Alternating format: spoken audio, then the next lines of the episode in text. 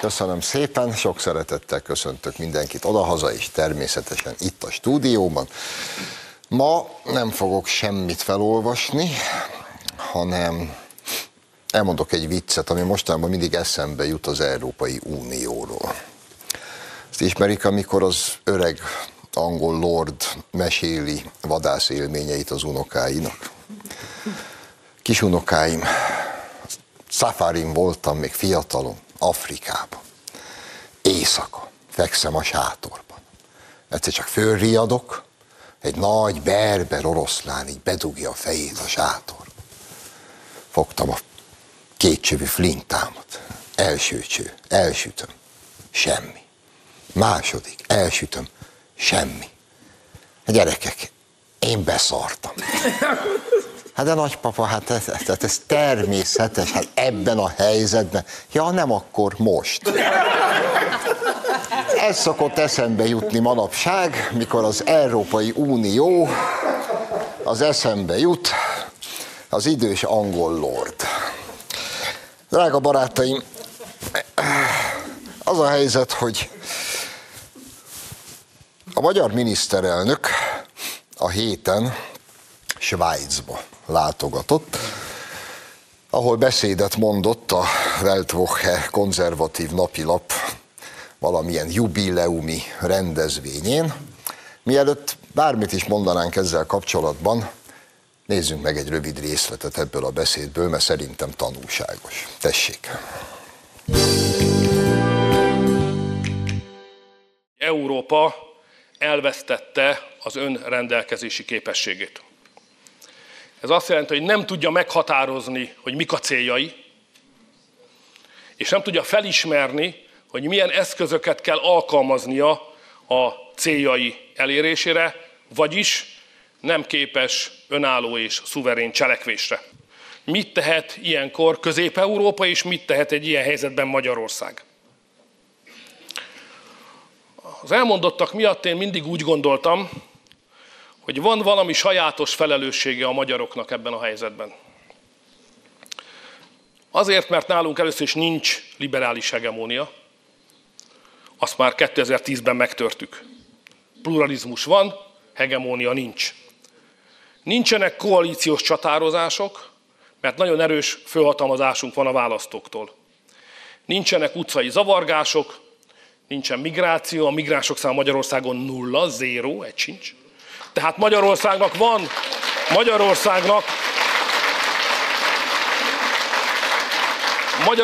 van ideje gondolkodni Európa jövőjéről. És ez ad egyfajta felelősséget.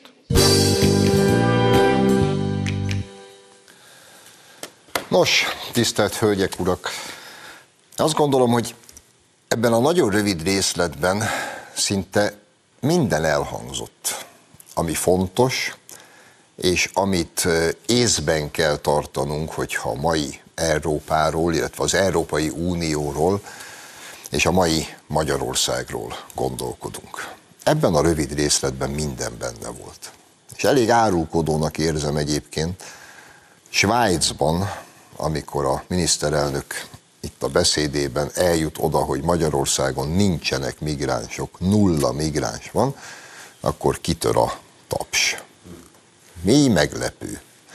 Ugye, Svájc. Mi jut eszébe az embernek, egy egyszeri magyarnak, ha Svájcra gondol? Hát Svájc a dögunalmas jólét mintaországa. Nem? Nem ez az első gondolatunk? Ahol a legnagyobb rebellió, ha valaki a szelektív szemétgyűjtést összekeveri. Nagyjából ekkor szokott kitörni a legnagyobb perpatvar. Kicsi gyerek voltam, amikor egyszer édesapámmal Németországból, NSZK-ból, a rokonoktól úgy jöttünk haza, hogy érintettük Svájcot, és valami hajnali 5-kor mentünk svájci vidéken, és a friss, onnan lehetett tudni, hogy friss, mert még gőzölgött, tehén gané, már téglalap alakú kis gúlákba volt fölrakva. És kérdeztem apámat, hogy ezt mikor csinálták, hogy ilyen a tehénszar. Mondta, hogy nem csinálták, itt a tehén eleve ilyet szarik. Ez Svájc. És sok mindent gondolna az ember Svájcról, de például azt, hogy ebben a Svájcban hogyan fogadták a magyar miniszterelnököt. Erről mindjárt itt meg fog jelenni mögöttem, mikor megjelent a Weltwoche-nak ezen a rendezvényén. Tényleg úgy fogadták a magyar miniszterelnököt Svájcban, mint egy rockstárt. Valami elképesztő ovációval, ami sok mindent jelez.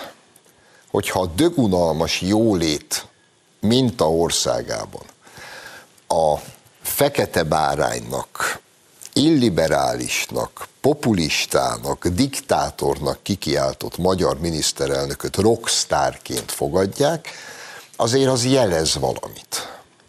És a miniszterelnök ebben a beszédében mondott még egy nagyon fontos és megszívlelendő mondatot, amikor azt mondta, hogy mi nem az fekete bárányok vagyunk, hanem az első fecskék. Ezt jó, ha észben tartjuk. Ez nagyon rímel arra, amit szoktunk még mondani, hogy Orbán Viktornak és Magyarországnak sosincs igaza, csak mindig igaza lesz. És bizony, az összes felvetett fontos európai kérdésben ma mi vagyunk az első fecskék. De fognak még bennünket követni. Nézzék meg! Így fogadják Svájcban, zsúfolásig telt ház előtt a magyar miniszterelnököt. És hogy miért vagyunk mi az első fecskék? Csak egy picit maradjunk itt a migráció kérdésénél, ha már a beszédben is itt kapott sok egyéb mellett nyílt színi tapsot. Ugye, gondolom önök is a héten azért nézték a híreket. Dublinban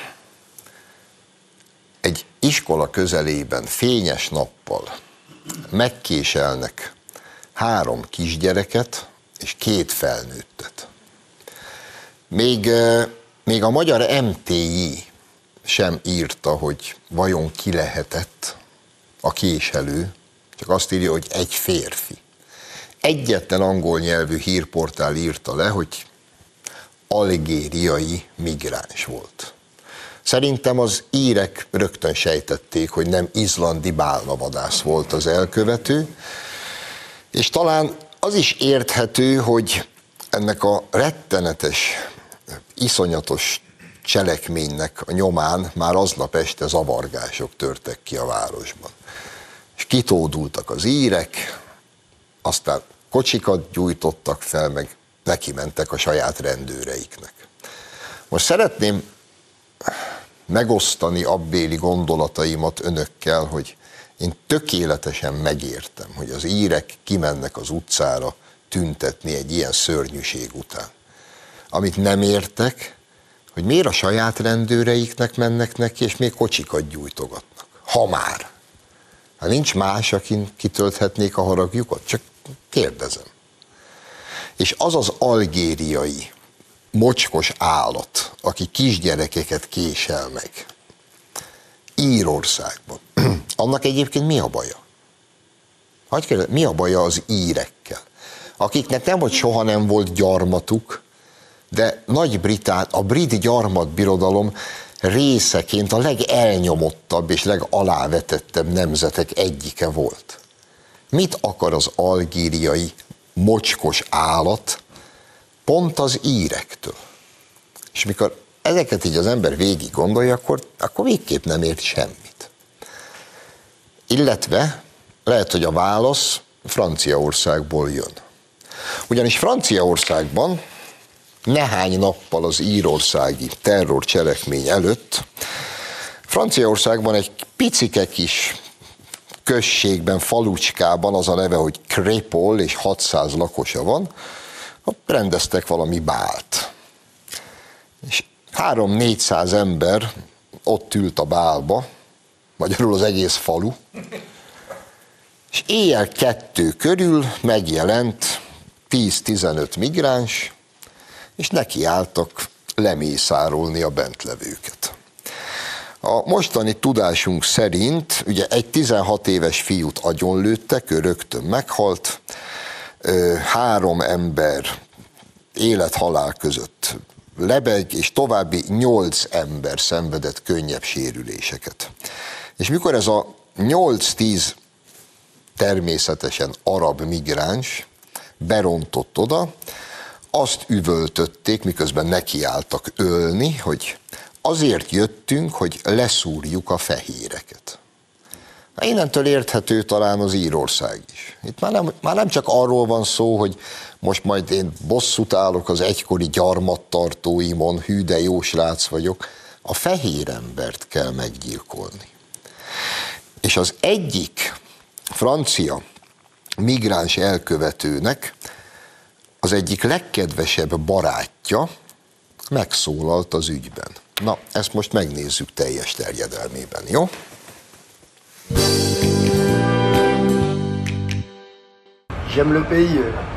Szeretem az országot, éljen a társadalombiztosítás, az egészségügyi kártya, az ingyenes fogorvos, de nem szeretem a franciákat. A franciák rasszisták, hasonlóan, mint a zsidók a palesztinokkal szemben. Azt mondja kicsike arab barátunk, hogy neki jó itt Franciaországban, hát ingyen van a segélyen élek, ingyen társadalombiztosítás, ingyen van a fogorvos, csak a franciák zavarnak egy kicsit, őket kéne innen eltakarítani. És megint ülsz, nézed, hallgatod, és nem hiszed el. Innen Magyarországról sem hiszed el, de hogy ezt Franciaország eltűri, az az, ami végképp felfoghatatlan. Márpedig eltűri. És Anglia is eltűri, és Németország is eltűri, és az egész nyugati világ eltűri. És tényleg az ember csak így ül itt a hülye elmaradott közép-európai, keleti agyával, ülünk itt a félperiférián, a gyepűn, és azon gondolkodunk, hogy vajon nálunk egy ilyen történne? Azért lenne ötletem, hogy annak milyen következményei lennének, nem? Lehet az a békemenet nem nagyon békés is, mondjuk ha lenne egy ilyen. De Istennek legyen hála, nincsen ilyen, mert hogy a magyar miniszterelnök mondta, nálunk 0 darab migráns van beengedve. És jó lenne, hogyha ez így is maradna. És ahhoz, hogy ez így maradjon, tudják, mi a teendő. És hogy ennek mi a folyamánya egyébként így lefordítva apró pénzre, hogy Magyarország ma ilyen állapotban van. 163 országot vizsgált meg az úgynevezett globális békeindex, készített egy tanulmányt arra nézvést, hogy mi az országok sorrendje közbiztonság, biztonság szempontjából. A 163 vizsgált ország közül Magyarország a 18. helyen áll, ami mondjuk ki nyugodtan meglehetősen előkelő helyezés. 18-ok vagyunk, vagyis a legbiztonságosabb országok közé tartozunk. Az első helyeket Izland, Dánia és Írország foglalja el. Lehet, hogy jövőre már Írország le fog szorulni a dobogóról. Az utolsó 3 helyen pedig érthető módon Szíria, Jemen és Afganisztán áll. Különösebben ezt sem kell megmagyarázni. Viszont mi olyan országokat előzünk meg, mint Ausztrália, Norvégia, Spanyolország, Olaszország, Nagy-Britannia, Szlovákia, Lengyelország. Szlovákia, Lengyelország, azt most így hirtelen nem tudom felmérni, hogy őket miért előzzük meg, mert ott sem tombolnak a migránsok, de az összes többinél teljesen egyértelmű, hogy miről van szó. Hát azért előzzük meg őket, mert ott már nem nagyon van közbiztonság. És nem csak a zsidók számára nincs közbiztonság, kicsi barátunk, a kis francia-arab el is mondta, nem? Hát zsidókkal is baj van, franciákkal is baj van, de majd ők ezt elintézik, nem probléma, 1-2 évtized megoldják. Úgyhogy mindazok, akik azt pofázzák, legalább 2015 óta, hogy semmilyen összefüggés nincs a bűnözés, a terrorizmus meg a migráció között, nem tudom, hogy ezt meddig fogják még a maguk részéről pofázni. Egy dolog viszont biztos. Ő felsége az Európai Unió, meg ennek a mainstream nyugati önsorsrontó elmebeteg politikának a kiszolgáló sajtója, az egyre nehezebben tudja elviselni, hogy van egy Magyarország nevű hely, ami olyan, amilyen, és van egy Orbán Viktor nevű magyar miniszterelnök, aki negyedszer győz 2/3. És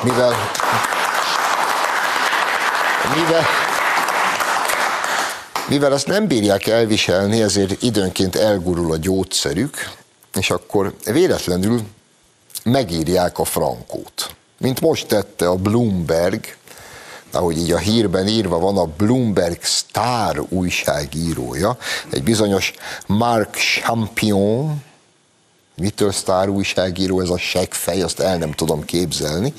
Ő most mindenesetre hosszú cikket írt, következőket írja. Az Európai Unió vezetői mindent meg kell tegyenek annak érdekében, hogy megbuktassák Orbán Viktort. Az Európai Unión belül a demokrácia szent és sérthetetlen. Nincs olyan, hogy illiberális demokrácia. Az EU-nak el kell szigetelnie Orbán Viktor Magyarországát. Ezt a harcot ő választotta, és kemény lesz. Fenyeget a Bloomberg sztár újságírója. Majd megismétli az ikonikus mondatot. Az EU mindent megtehet, és meg is kell tennie annak érdekében, hogy a magyar miniszterelnök megbukjon. Tessék mondani, hogy tetszik a Mark Champion bácsinak ezt elképzelni? Mert mi azt hittük, hogy a demokrácia az egy olyan dolog, hogy vannak a választások, ott a nép kitódul az urnákhoz, szavaz, szavazatokat összeszámlálják, azt valaki győz, valaki veszít. Nálunk 4. alkalommal 2/3 mi győzünk. Most jön ez a és elmagyarázza az EU vezetőinek, hogy majd akkor ők buktassák meg Orbán Viktort. Hogy? Hogy? Márk, kicsi barátom, a legközelebbi cikketbe írd már meg a hogyant, te seggfej.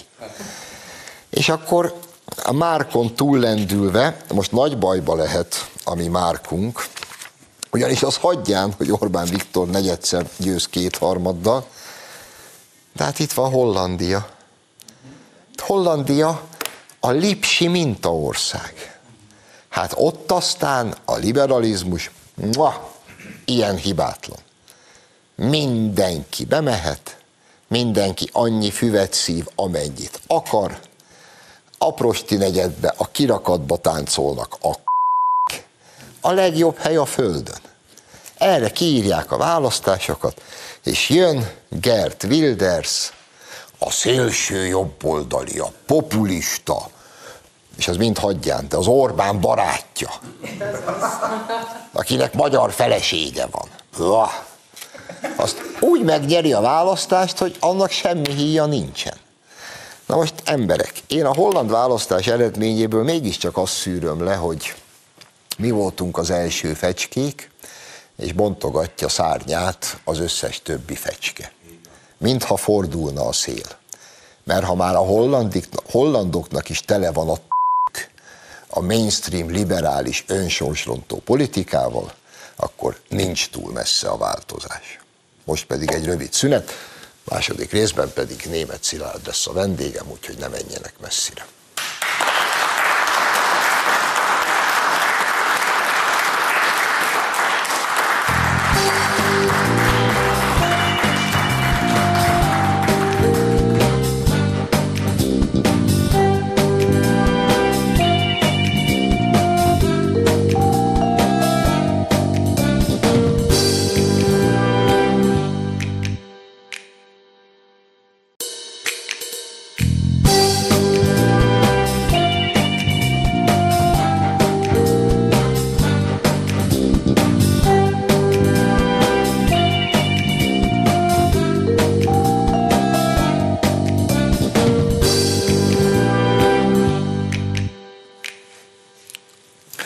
Folytatjuk az adást, vendégem tehát a stúdióban Németh Szilárd, rezsibiztos. Szia Szilárd, köszöntelek.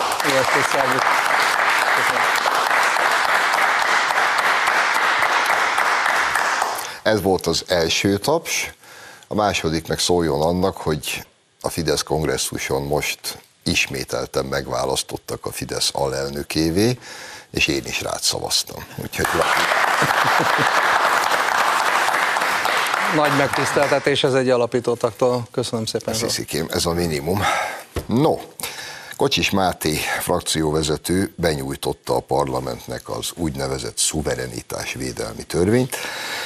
Mielőtt elmerülnénk a részletekben, próbáljuk meg a nézőinknek összefoglalni, hogy mi ennek a törvénynek a gerince, a lényege. Hát itt töredelmesen be kell vallanom, hogy mikor itt készültünk az adásra, akkor már a nézők jelentős részével én beszélgettem erről a szuverenitásvédelmi törvénycsomagról, és úgy láttam, hogy nagyon képbe vannak, nem véletlen, hiszen ez a mindennapokban érezhető, ez a hatalmas nyomás, amit ránk gyakorolnak azért, hogy egyébként úgy táncoljunk, ahogy ők fütyülnek, hogy azt csináljuk, amit ők akarnak.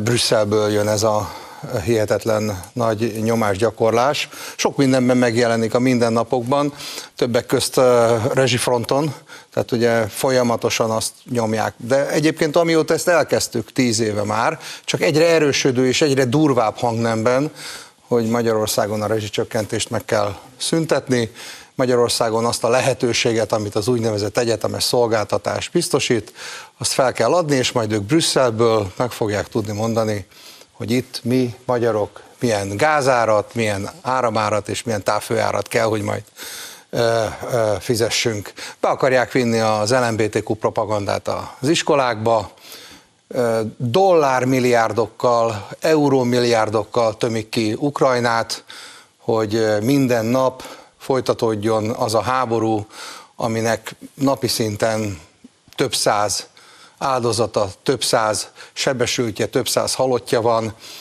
A migránsokat mindenféleképpen be kell engedni Európába. Nem az, hogy ők ezt rosszul látják, vagy nem, ez a fő vonal, mert hogy Európában ugye az az indok, hogy elfogytak a dolgos kezek, ezért azt Afrikából, illetve Közel-Keletről kell behoznunk, jöjjenek csak minél többen, és egyébként meg nem kell odafigyelnünk a mi kulturális, keresztény kulturális örökségünkre, hanem egy ilyen kevert társadalom kialakítása zajlik, és ezt mi a mindennapokban éljük meg. Látjuk a televízióban, olvassuk az újságban, és ezt egyre erősebben gyakorolják. Ma már ott tartunk, hogy egy olyan európai rendet szeretnének, ami teljes egészében ezt az egészet szolgálja. Magyarul egy birodalomépítés zajlik. Egy olyan birodalomnak az építése, ahol már nem az Európai Bizottság elnöke lesz, hanem egy olyan elnök, mint az Egyesült Államokban. Nem Európai Bizottság van alárendelve egyébként az Európai Tanácsnak, a nemzetállamok vezetőinek, mint eredetileg a Lisszaboni megállapodás, meg még az azt megelőző Európai Uniós megállapodásokban, hanem miniszterek vannak, szóval látjuk, hogy mi zajlik. És ennek a kialakítása, ez teljes egészében elveszi Magyarország önálló döntéshozatali képességét, sőt, nem csak az önálló döntéshozatali képességet, hanem a teljes önállóságunkat. Megéltük mi már ezt 44. március 19-től egészen 1990. május 2-áig hatalom alattiak voltunk, ha jól tetszik. Vagy ennek, vagy annak a birodalomnak a részeként határozták meg az életünket. Mi tudjuk nagyon jól, hogy ez mit jelent, és mi nem szeretnénk. Mi nem ezért csatlakoztunk az Európai Unióhoz. És most választások lesznek. Tehát június 9-én nem csak önkormányzati választás van, hanem Európai Uniós választás, és most itt az ideje, azt gondolom, ebben az egész környezetben megmutatni, hogy van itt Közép-Európa térképén egy több mint 1000 éves állam, ami ezt az 1000 évet túlélte akkor is, amikor ütöttek, vágtak bennünket 1920, 1945, 1956, azt gondolom, hogy elég sorolni ezeket a dátumokat, és mi úgy döntöttünk itt többször, sorozatosan, azokban az ügyekben, amit itt az elején is felsoroltam, ugye akár nemzeti konzultációkon, akár a választásokon, akár népszavazáson, hogy mi ebből nem kérünk. Mi szeretnénk megtartani saját magunkat. Ugye ez az alkotmányos önazonosság, mondja az alaptörvényünk, és a keresztény történelmi kultúránknak a megőrzéséről, gyökereinek a megőrzéséről van szó, és továbbviteléről. És erről szól ez a szuverenitásvédelmi törvénycsomag. Ez mellé természetesen Semjén Zsolt miniszterelnök helyettes úr még beadta ennek az alkotmányos megalapozását is, amely a honvédelem nemzeti üggyé történő megemeléséről szól, a honvédelmi kötelezettség, teljes állampolgári, a haza védelme iránti kötelezettség teljes állampolgári kiteljesedéséről, és arról, hogy abban, hogy az alkotmányos önazonosságunkat és a keresztény kultúránkat, keresztény gyökerünket meg tudjuk őrizni, ahhoz lehetőséget biztosít az alkotmány, hogy egy olyan szervet hozzunk létre, amely e fölött teljes egészében őrködik. Ezt sarkalatos törvénnyel kell létrehoznunk, és ebben a sarkalatos törvénycsomagban az egyik legfontosabb ennek a szuverenitásvédelmi hivatalnak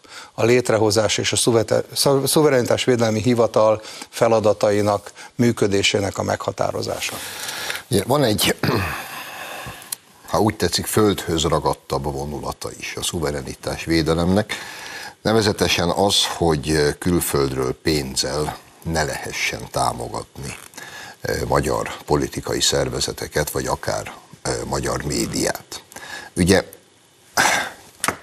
az elmúlt időszak eseményei után, amikor is a baloldal fő ügyvédjénél, először az ügyvédi irodájában tartottak házkutatást, aztán a lakásán, aztán jött Perjés Gábornál a házkutatás, ő volt az, aki a eurót meg az angol fontot. Az összekuporgatott filléreket bevitte. Szóval ma már tényleg csak a hülye meg a Karácsony Gergely nem látja, hogy miről szólt ez a történet. Arról szólt, hogy a pártfinanszírozási törvényt kijátszva létrehoztak ilyen kamu civil szervezeteket, ezekhez áramlott a pénz, és aztán ezek a civil szervezetek ezt a pénzt tovább csorgatták. Hát, hogy hova, ezt majd talán a nyomozás a végén kifogja. De azt gondolom, hogy most már elég jó helyen vagyunk, van. Tehát a titkosszolgálati jelentésnek például a napfényre hozatala, tehát hogy az nyilvánossá vált, az elég beszédes. Tehát azt, aki elolvasta azt a néhány oldalt, világos a történet, hogy ugyan Brüsszelből fújják a passzát szelet, meg hát Washingtonból nyilvánvaló egyértelmű, a Soros birodalom az mindenhonnan próbálja intézni a világ sorsát, de hát ezek meg teljesítik.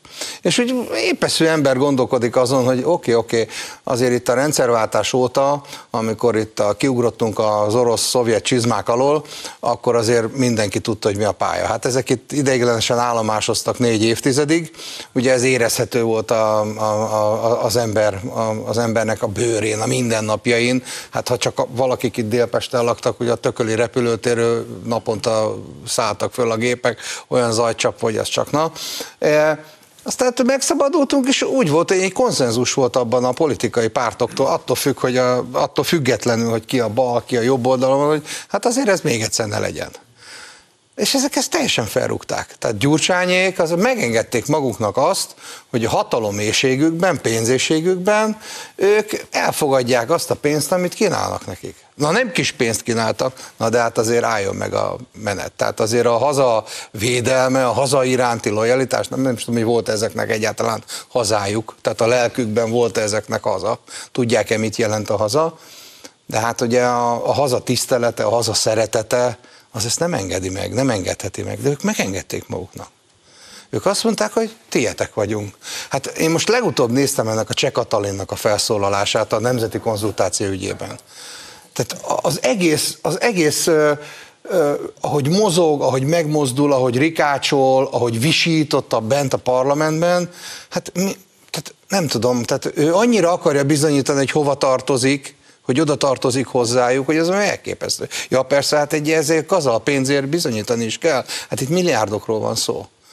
És ugye ez adta az apropóját ennek, hogy még ezek ezt is megengedték, pedig azért valljuk be őszintén, hát a büntető törvénykönyv is ismeri a hazárulás fogalmát, maga a parlament is egy olyan hely, ahova az ember bemegy, és ott maga a környezet olyan, hogy Jól esik ott lenni az embernek, hogy ez tudni, hogy ez itt mind Magyarország, ez itt a magyar közhatalomnak a csúcsa, de nem számított egy cseppet se, és ezért kellett ezt a szuverenitásvédelmi törvénycsomagot benyújtani, ezért kellett az alkotmányt módosítani, és mind erről szól, hogy ezektől meg kell védeni a hazánkat.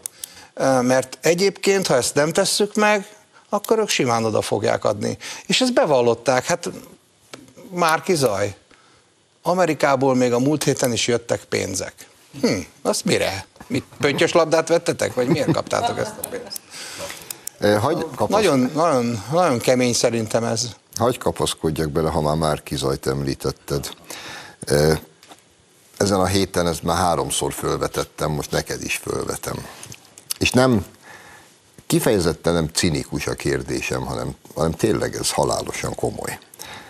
Ugye megtörténnek a tavalyi választások, nagyon durván elbukják, az egyesült ellenzék elbukja a választást, ez a szerencsétlen, képességtelen, nyomorult ember kimegy oda a 12 egy tucatnyi ellenzéki szimpatizáns elé, föláll a színpadra, és gyakorlatilag mondjuk még Karácsony becsületére legyen mondva, ő volt az egyetlen, aki odaállt mellé, mindenki elspriccelt mellőle. És innen tenném én fel azt a kérdést, hogy szerinted, mert ugye Márki-Zay az, aki az egészet elkotyogja, elmondja, hogy honnan jöttek a pénzek, meg mennyi, meg már rég mindenen túl voltunk, és még mindig jöttek a pénzek. Ez az ember ennyire hülye, vagy bosszút akart állni a többin? Hát én nem tudom, ezt én nem... Erre a Bencsik azt válaszolta, hogy mindkettő. A lelki életükkel ezeknek én nem nagyon foglalkoznék. Egész egyszerűen szerintem elképesztő. Tehát ahogy ezek egymással is bánnak. Hát erre szoktam mondani, házelnök úr, hogy nekünk kommunistából is a legrosszabb jutott, úgyhogy erre tényleg csak ez a válasz. Tehát ez elképzelhetetlen egy másik országban. Ez elképzelhetetlen. Nekik minden viszonylagos, meg egy pillanatig tart. Hát ugye mi vagyunk az az ország, ahol ezek megengedték maguknak, hogy először kivégezték egymást, aztán újra temették, aztán nagy tisztelettel, most rájuk hivatkoznak. Igen. Először vérbe folytják az 56-os forradalmat, aztán kiállnak és azt mondják, hogy ők az örökösök. Igen. Csak nem tudja az ember melyik részének. Az elejének vagy a végének. Meg tudod, mit nem fognak még soha megérteni ezek? Mondjuk, ha a tavalyi választást elveszítettük volna, akkor álltunk volna a legtöbben Orbán Viktor körül a színpadon.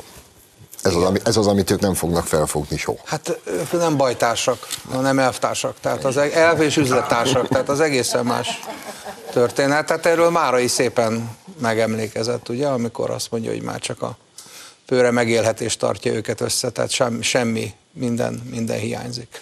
Ha már Cseh Katalint emlegetted, akkor ezt muszáj erről váltanunk egy pár szót. Ugye, fontos ez? Fontos. Nem róla, hanem egy jelenségről. Ugye az október 7-i szörnyű merénylet óta, és erről már milliószor beszéltünk itt a műsorban is, tudjuk, hogy mi zajlik nyugaton, az utcákon. Hogy mi az antiszemita, Izrael ellenes tobzódás, az a borzalom, ami ott felütötte a fejét. A horogkeresztek festésétől a Dávid csillagok festéséig, zsidók megveréséig, Izrael eltörlését üvöltözik, infernális jelenetek játszódnak le. Több nyugati politikus kifejti, hogy megkéri a zsidó honfitársait, maradjanak otthon, meg ha kimennek az utcára, ne viseljék a vallási jelképeiket, mert a biztonságukat nem lehet garantálni. És ebben a közegben, ebben a közhangulatban odaáll Cseh Katalin Brüsszelben az EP-be, ezzel a kis magyarországi plakáttal, és ott bögdösi, és azt mondja, hogy ez antiszemita, mert ott van rajta az Alex Soros, és az összes brüsszeli bürokrata, idióta, gazember, szemétláda hangosan tapsikol, és azt mondja, igen, ez az antiszemitizmus. De ezt hogy? Igen, hát a bürokraták ilyenek. Tehát ők egy államgépezet részei, egy birodalmi gépezet részei. Tehát ők ezért tesznek meg mindent. Nekünk nem az Európai Unióval, az Európai Uniós közössége, pláne nem az európai lakosokkal van problémánk és vitánk, ha úgy tetszik. Nem tőlük kell megvédenünk az ország szuverenitását, hanem a bürokratáktól, akik bármit meg fognak tenni azért, hogy az, amit ott elhatároztak, az végbe menjen. Hát ugye világossá tették, még Juncker tette világossá, hogy politikai szervezetet hozott létre az Európai Bizottságból. Hát az nem volt soha büdös életbe politikai szervezetnek meghatározva, ott ők alkalmazottak voltak. Jó fizetésért. Szeretnének itt néhányan olyan fizetést, mint ezek. Szeretnének olyan fizetést. Ők alkalmazottak voltak, akiknek egyébként a szabad, független nemzetállamok közösségének az együttes döntését, a konszenzusos, együttes összhangba meghozott döntését kell végrehajtaniuk, és felügyelniük kell az alapszerződést és az összes többi, mondjuk a Schengeni szerződésben foglaltaknak a teljesülését, és ha ott látnak valamit, akkor meg kell a vészcsengőt húzni, hogy probléma. De nem eljárásokat indítunk bizonyos országok ellen, mondva csinált politikai eljárásokat, például a hazánk ellen, ezért nem kapjuk meg azt a pénzt, ami törvényesen, ami jog szerint nekünk jár, az törvénytelenül, jogszerűtlenül visszatartják. Politikai akarattal tartják vissza, és akkor most olvasom, hogy most jön valami, valamit most majd 1 milliárd euróban kifizethetünk, nem fizethetünk ki viszont többet, csak ha a mi a font, ez a szupermérföldköveket, azokat majd teljesen, én emlékszem még a Minden kilométer kőnél a bolgár filmre, ez jut mindig eszembe, a partizánokról, szóval valami elképesztő, nem is értem az a sok zagyvaság, hülyeség, amit mondanak, ezeket kitalálják, és ez egy szósz, nem érti senki, de hát biztos valami nagyon fontos dolog lehet, milyen szupermérföldkőről beszélünk, hát ez a mi pénzünk, álljon meg a menet, ez nem egy könyöradomány. Együtt vettük föl a lóvét, nem?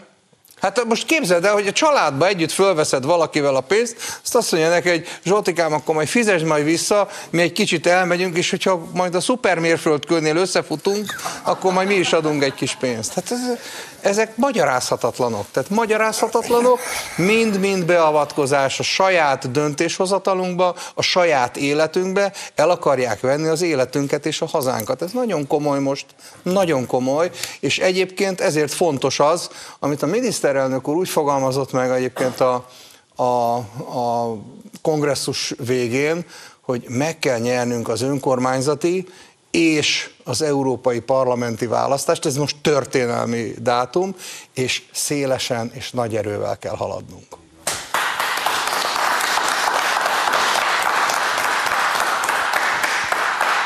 Én egyébként egy szuper mérföldkövet állítanék fel, nagyon messze lenne, egy nagy P betű lenne rajta, és oda kéne mennie az egész európai bürokráciának.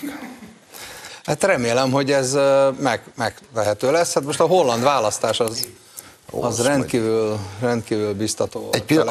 Ha már ennyit beszéltünk erről az 1 milliárd euróról, amit most újfent belengedtek, csak röviden, mert én pessimista vagyok. Te hány százalék esélyt adsz arra, hogy ezt majd tényleg megkapjuk? Hát nem, elég sokatszor hallom ezt már. Tehát én mindig a gyanakvók közé tartoztam ebben, hát én Csepelen nőttem föl, tudom, mit jelent az ilyen történet, tehát azért ott elég komoly komcsi bagázs volt, akik széthortak, szétloptak mindent, és egyébként mindig másról beszéltek, tehát én tudom, hogy kell a sorok között olvasni, láttam már ilyet. Amikor az első kifizetés meg fog történni, Zsolt, akkor egy pezsgővel fogok hozzád elmenni. Helyes. És még egy dolog, emlegetted itt az Európai Bizottságot. Én még egyebb eljebb mennék. Európai Parlament. Az Európai Parlament megengedi magának most ma azt, amiről beszéltél, hogy benyújt javaslatokat, azt se tudom kinek, és azt ott megszavazzák maguknak, hogy akkor nincs többé nemzetállam, az uniónak lesz egy miniszterelnöke, lesznek miniszterei, igen, eltöröljük a vétót, majd őket eldöntik. Miközben van egy uniós alkotmány, van egy Lisszaboni szerződés, ami mindezt nem teszi lehetővé. Az Európai Parlamentnek ilyen jogköre nincsen. És ehhez képest megcsinálják, ezért bátorkodtam azt mondani a hét közepén, mikor Pócsi Andi barátom meghívott Jászapátiba, hogy a Szovjetunióba 1000-szer komolyabban vették a jogot. Hát ott legalább hegesztettek valamit. Hát, ott úgy csináltak, mintha. Ezek meg nem is foglalkoznak vele. Mit akar az Európai Parlament? Édes drága jó Istenem. És egy pillanatra térjünk vissza, mégiscsak rezsibiztos vagy. Na. És múltkor itt ültél nemrégiben, és azért alaposan megbeszéltük a rezsi ügyeket, de így már finoman utaltál rá, ezzel kéne kezdeni, hogy miközben folyamatosan tagadja Brüsszel, eközben kérdezem, mégiscsak az van, hogy el akarják venni tőlünk ezt a rezsicsökkentést, és azt akarják, hogy ezt szüntessük meg. De közben, miközben ezt akarják, eközben azt hazudják kifele, hogy ők ilyet nem akarnak. Hát nem, hát itt a helytartóikkal végeztetik a piszkos munkát, akiket kifizettek ezekkel a guruló dollárokkal. Tehát ők kárálnak itt legjobban, és akkor egyszer csak megjelenik egy energia biztos, megjelenik egy gazdasági biztos, egy olasz, egy észt, és akkor elmondja, hogy mit kell Magyarországon csinálni, anélkül senki nem kérte meg, hogy tanácsokat adjon, ráadásul az egész energiatermelés, energiaellátás, az, hogy milyen árakat alkalmazunk-e hatósági árat, van-e egyetemes szolgáltatás, uramisten, rezsicsökkentés, ez mind-mind nemzetállami hatáskör, maradjunk ennyibe. Tehát coki van innentől kezdve. De ez nem érdekli őket, hanem nagyon nagy erővel nyomulnak, és egyébként mindig egy-egy lábat akarnak kirúgni. Ugye nem véletlen van az, hogy a nemzeti konzultációnak az első 3 kérdés, az pont egy-egy ilyen a családok életét, a magyar gazdaságot segítő intézkedésnek a megvédését kérdezi az emberektől. Az első, hogy rögtön élben megkérdezzük a legelső kérdésben, hogy kívánjátok-e, hogy maradjon a rezsicsökkentés, vagy pedig most már vége van, és akkor hagyjuk az egészet a fenébe. A másik ez a kamatstopp, ami 30 000 vállalkozásnak 300 000 embernek ad mindennapos segítséget, és a harmadik az extra profit adó. Ugye, mert itt ez azért érdekes, ez fáj, ez mocskosul fáj. Tehát az, hogy be kell fizetni Magyarországon a rezsivédelmi alapba, na hát azt, de mit kell befizetni? Nem véletlen extra profitadó ennek a neve. Ennek azért, mert ugye a Covid, meg az energiaválság idején ezek hatalmas lóvéra tettek, hatalmas profitra tettek szert, az embereknek meg ugye belekeveredtek ebbe az egész cugehörbe, itt nagyon nehéz a megélhetés, és ha még ezt is rájuk pakolnánk, hogy piaci áron kapják az energiát, akkor nagy baj lenne, de hát ezt finanszírozni kell, hát ezt valahonnan finanszírozni kell, és ezért hoztuk létre egyrészt a honvédelmi adót, a honvédelmi alapot, ugye a háború miatt, hiszen a szomszédunkban ott egy hihetetlen véres háború zajlik, illetve a rezsivédelmi alapot, hogy fönn tudjuk tartani a rezsicsökkentést, és jelentem, ezt fönn is kívánjuk tartani. 2024-ben 1340 milliárd forint áll rendelkezésre, és egyébként, hogyha még több kellene, hogy legyen, akkor ez egy felülről nyitott kassa, ez egyértelmű elhatározása a kormánynak, a miniszterelnök úrnak személyesen, és természetesen a Fidesz-KDNP-nek, hogy a rezsicsökkentést azt fenntartjuk, és arra kérjük az embereket egyébként a nemzeti konzultációban. Összesen 11 kérdés van, mind-mind kapcsolódik ehhez egyébként, mert Ukrajnának a támogatása, felvétele, az ukrán gabona Magyarországon megjelenése, és így tovább. Ez mind-mind tartozik ehhez a csomaghoz, ehhez a szuverenitásvédelmi csomaghoz, hogy mi magunk tudjuk meghatározni azt, hogy kívánjuk az életünket élni, kikkel kívánunk együtt élni, és egyébként hogy kívánjuk segíteni a magyar családoknak a boldogulását. Utolsó kérdés. Nem aggódsz néha, Szilárd, hogy a mi demokrácia felfogásunk az valami ósdi, maradi marhaság, mert például mi megkérdezzük az emberek véleményét időről időre, mindenféle dologról, meg még népszavazást is próbálunk időnként kiírni mindenféle dologról. Miközben van egy modern, áramvonalas nyugati demokrácia felfogás, amit Annalena Baerbock, német külügyminiszter fogalmazott meg nemrégiben, aki azt mondta, hogy engem nem érdekel, hogy mit gondolnak a választói. Igen, hát ez ugyanaz, mint a tanúban a Duma bojkottja. Ugye? Hát gondolom mindenki fogja be a pofáját. Hát ez egy igen komoly demokrácia felfogás egyébként, amit a német zöldek meg a német komcsik mit tudom én még milyen színük van ezeknek, szóval amit a baloldal képviselők, ezt képviselik egyébként Gyurcsányék is itt. Hát ez napnál világosabb volt, hát ők szemeket lövettek ki azért, mert az emberek kimentek az utcára, hogy megünnepeljék 50. évfordulóját, szóval világos az ő elképzelésük erről az egészről. Én hiszek a demokráciában, azért is ülök bent a parlamentben, hiszek abban, hogy a parlamentben tudunk értelmes törvényeket hozni, hiszek abban, hogy az országot tudjuk szolgálni, és hiszek abban, hogy az Európai Unió ezeket a bürokratákat, meg ezeket a senkiháziakat túl fogja élni, és az eredeti céloknak megfelelően a szabad nemzetek Európája marad. Szuverenitásunkat meg kell védeni, ez egy nagyon fontos ügy az elkövetkezendőkben, és nem szabad magunkat hagyni.